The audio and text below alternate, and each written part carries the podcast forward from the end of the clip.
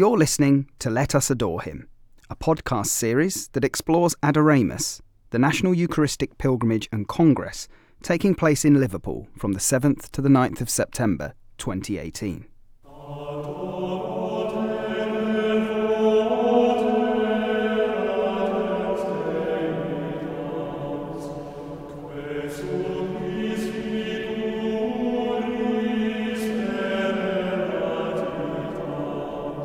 Today, we're looking at Eucharistic adoration through the eyes of two young people. Right, it's our third Adoremus podcast, which we're calling Let Us Adore Him. And I'm joined by Marie-Louise and George. Young people, how old are you both? Do tell. Well, I'm 27. I'm 25. Excellent, much younger than me. So you're an, an authority on this. Um, let's start with something quite simple. I'll start with you, Marie-Louise. What exactly is adoration to you? Good question. Um, adoration for me is basically putting myself in a space with God in which He can speak to me and I can just rest in His presence and not have to be anything or even say anything or do anything. And that's quite hard because I like to talk and I like to do things. And really to just let, let all the um, let all the masks down, let all the um, all the worries go, and just be there. It's a bit like sunbathing, no pun intended. But um, yeah.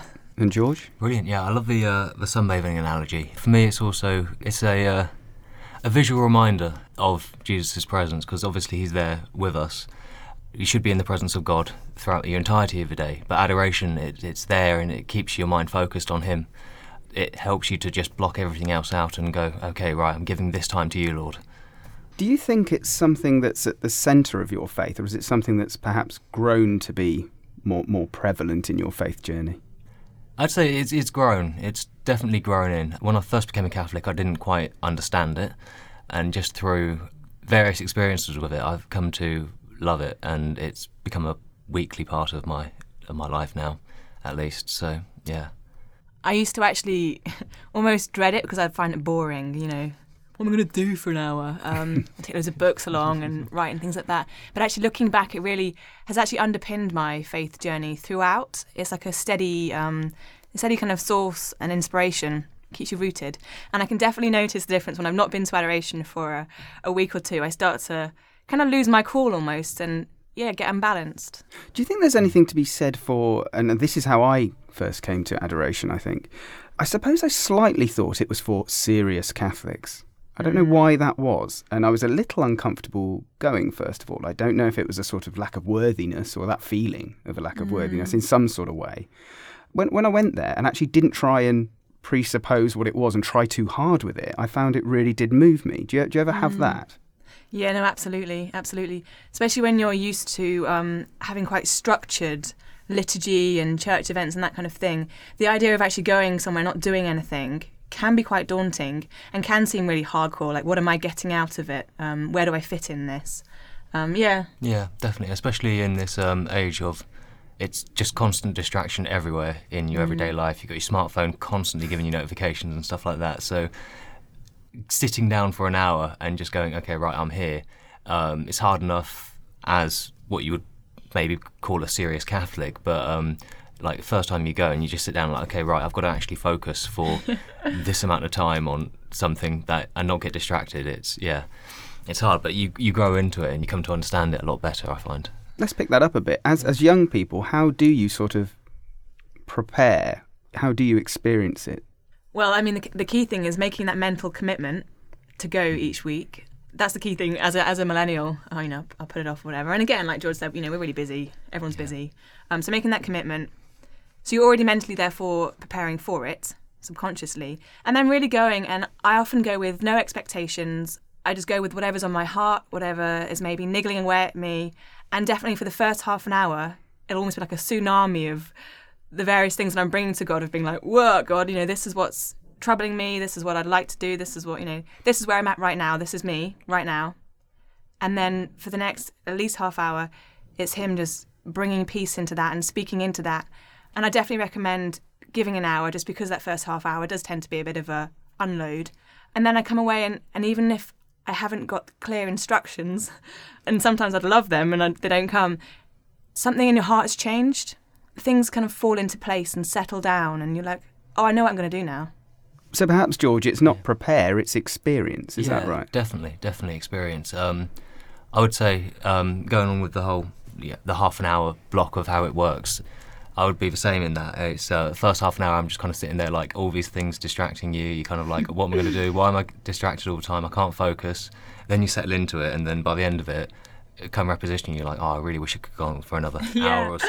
And exactly. yeah, exactly. And it's just yeah, all, it's not preparing. Um, you can go in with all the books, all the spiritual reading you want, Yeah. and in the end, Five rosaries, yeah. exactly. No, it's just sitting there and in the presence of the Lord, going, okay, yeah, Now, to me, it seems quite intimate, actually. yeah. Mm. Um, Yeah. And that, that brings its positives and negatives and, and all sorts along the way. Beautiful thing. Does it matter whether you're on your own or whether there are other people there? Do you experience being in the presence of Christ different in a different way? I wouldn't say like, especially once you get into it, I wouldn't notice the other people. Like it's just it, it becomes a personal experience, no matter um, how many people are there. Yeah. Like I could be maybe in like a small parish church, five people, or at a Youth 2000 event with Yeah. 2,000, and in the end, it's still just one Yeah. on one, you and Jesus. So Mm. yeah. I mean, there is definitely so coming from a Youth 2000 kind of perspective, we do have our big retreats, and like George is saying, you know, we can have up to 2,000 people in a tent. Um, lots going on around adoration, so beautiful praise and worship, um, beautiful prayers, great speakers, etc. And there's definitely a space for that, and Jesus is right there in the heart of all that through the Blessed Sacrament. But personally, I, I do love the quiet times, and we have because we have perpetual adoration. You can book in for a slot, you know, at two a.m. in the morning, and I've not done this very often, but every time I have, it's gold. And you come in there, and it's freezing cold, it's super quiet, but it is just you and Jesus, and maybe you know, a priest sat over there nodding over his breviary, and maybe someone in the corner with a with a sleeping bag, um, and and the silence then. That's when it's super personal. The silence literally hums with presence. It's beautiful. Do you think, though, that perhaps we need to rediscover adoration in our parishes? Mm. I mean, obviously, we do have the mm-hmm. Eucharistic Congress in mm-hmm. September Yeah. 2018, and one presumes, you know, part of the trigger for that is to bring adoration back into the consciousness of, of our Catholic faith in, in these countries. Yeah, absolutely. I totally agree with that. I mean, obviously, it's already happening in many parishes, and I wouldn't want to suppose that it's not. But yeah, just to publicise that even more and really launch a renewed emphasis on this and on how young people in particular are really thirsting for adoration. I mean, if you look at things like Nightfever, for example, at St. Patrick's in Soho, but actually across the UK, um, as well as other countries, and you look at World Youth Day, I was in Krakow, um, there's this real desire for young people to come into that presence of God. And then, I mean, amongst my non Catholic friends, they're all into yoga and meditation and, you know, mindfulness and all this kind of stuff. So there is that thirst. And it's interesting, one of my non Catholic friends, she's actually, she says she can tell the difference between like a, any old church and a Catholic church. She says there's something in there. There's something, I come into a presence. So there's a desire there. Are we making it open enough to young people? Are we publicising it enough? It's all very well saying, well, you know, we put it on every week, but there are no young people there. Are you going to the places where they're going to find out about it? The great thing about Youth 1000 is it's young people inviting other young people. So really, if you get, you know, just a few committed young people in your parish, get them really involved, empower them with that, they will then naturally bring people in and spread that word. I think that's very true. I was going to ask you, George, you know, from a sort of chaplain perspective, Yeah. how how would you sort of show people, encourage people that you know adoration is something that will really help them and change them? It's all about personal invitation, really. I'd say, even like as a chaplain, um, all you can do is invite people and hope that they accept. Um, tell people that you need to come and force them along, then they're not going to enjoy it no matter what. So it's just about making it a something inviting to them in terms of telling them personal experiences with it, telling them how they feel, so on and so forth, and making sure it's available and accessible to them as well. So for students, for example, putting it on at midday isn't useful. No, no, So exactly. yeah, evening evening sessions, something like that. Just making sure that it's accessible to them and personal invitation. Not Yeah. yeah. And with that, there comes the whole, you know, the community context as well. Mm. So young people, they'll come for God, but they'll also come for their friends, and you want to make it an event. So make it fun as well. And there's nothing wrong with that. You know, the, the community is is um, one of the one of the foundations of, of our of our Catholic life. It really keeps us going day to day. So nothing wrong with going to you know go out for a drink afterwards or whatever. You know, and let people have those conversations. And actually, they can then unpack what they've just maybe experienced or um, have their own personal experience uh, re- recently, etc. From adoration. So, so it's inspiring one another. Yeah, absolutely, definitely. yeah, absolutely. Excellent. Well, you've inspired me. I'm going to take myself down more often. I can take that much. Um, that's great, Marie-Louise and George. Thank you very much indeed. Thank, Thank you. Pleasure.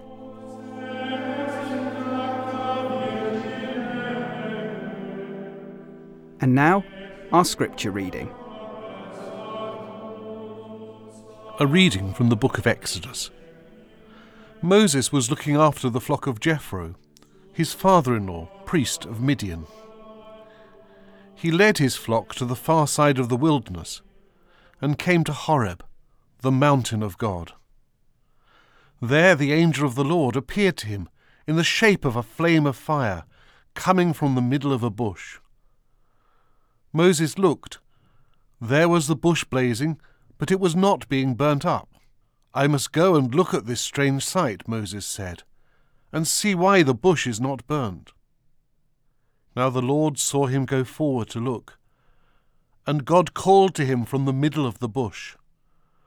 Moses, Moses, he said. Here I am, he answered. Come no nearer, he said. Take off your shoes, for the place on which you stand is holy ground. I am the God of your father, he said, the God of Abraham, the God of Isaac, and the God of Jacob. At this Moses covered his face, afraid to look at God. We end today's podcast with a prayer.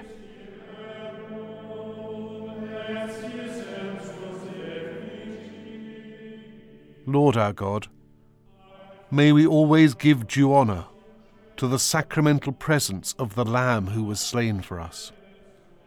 May our faith be rewarded by the vision of his glory, who lives and reigns for ever and ever. Amen.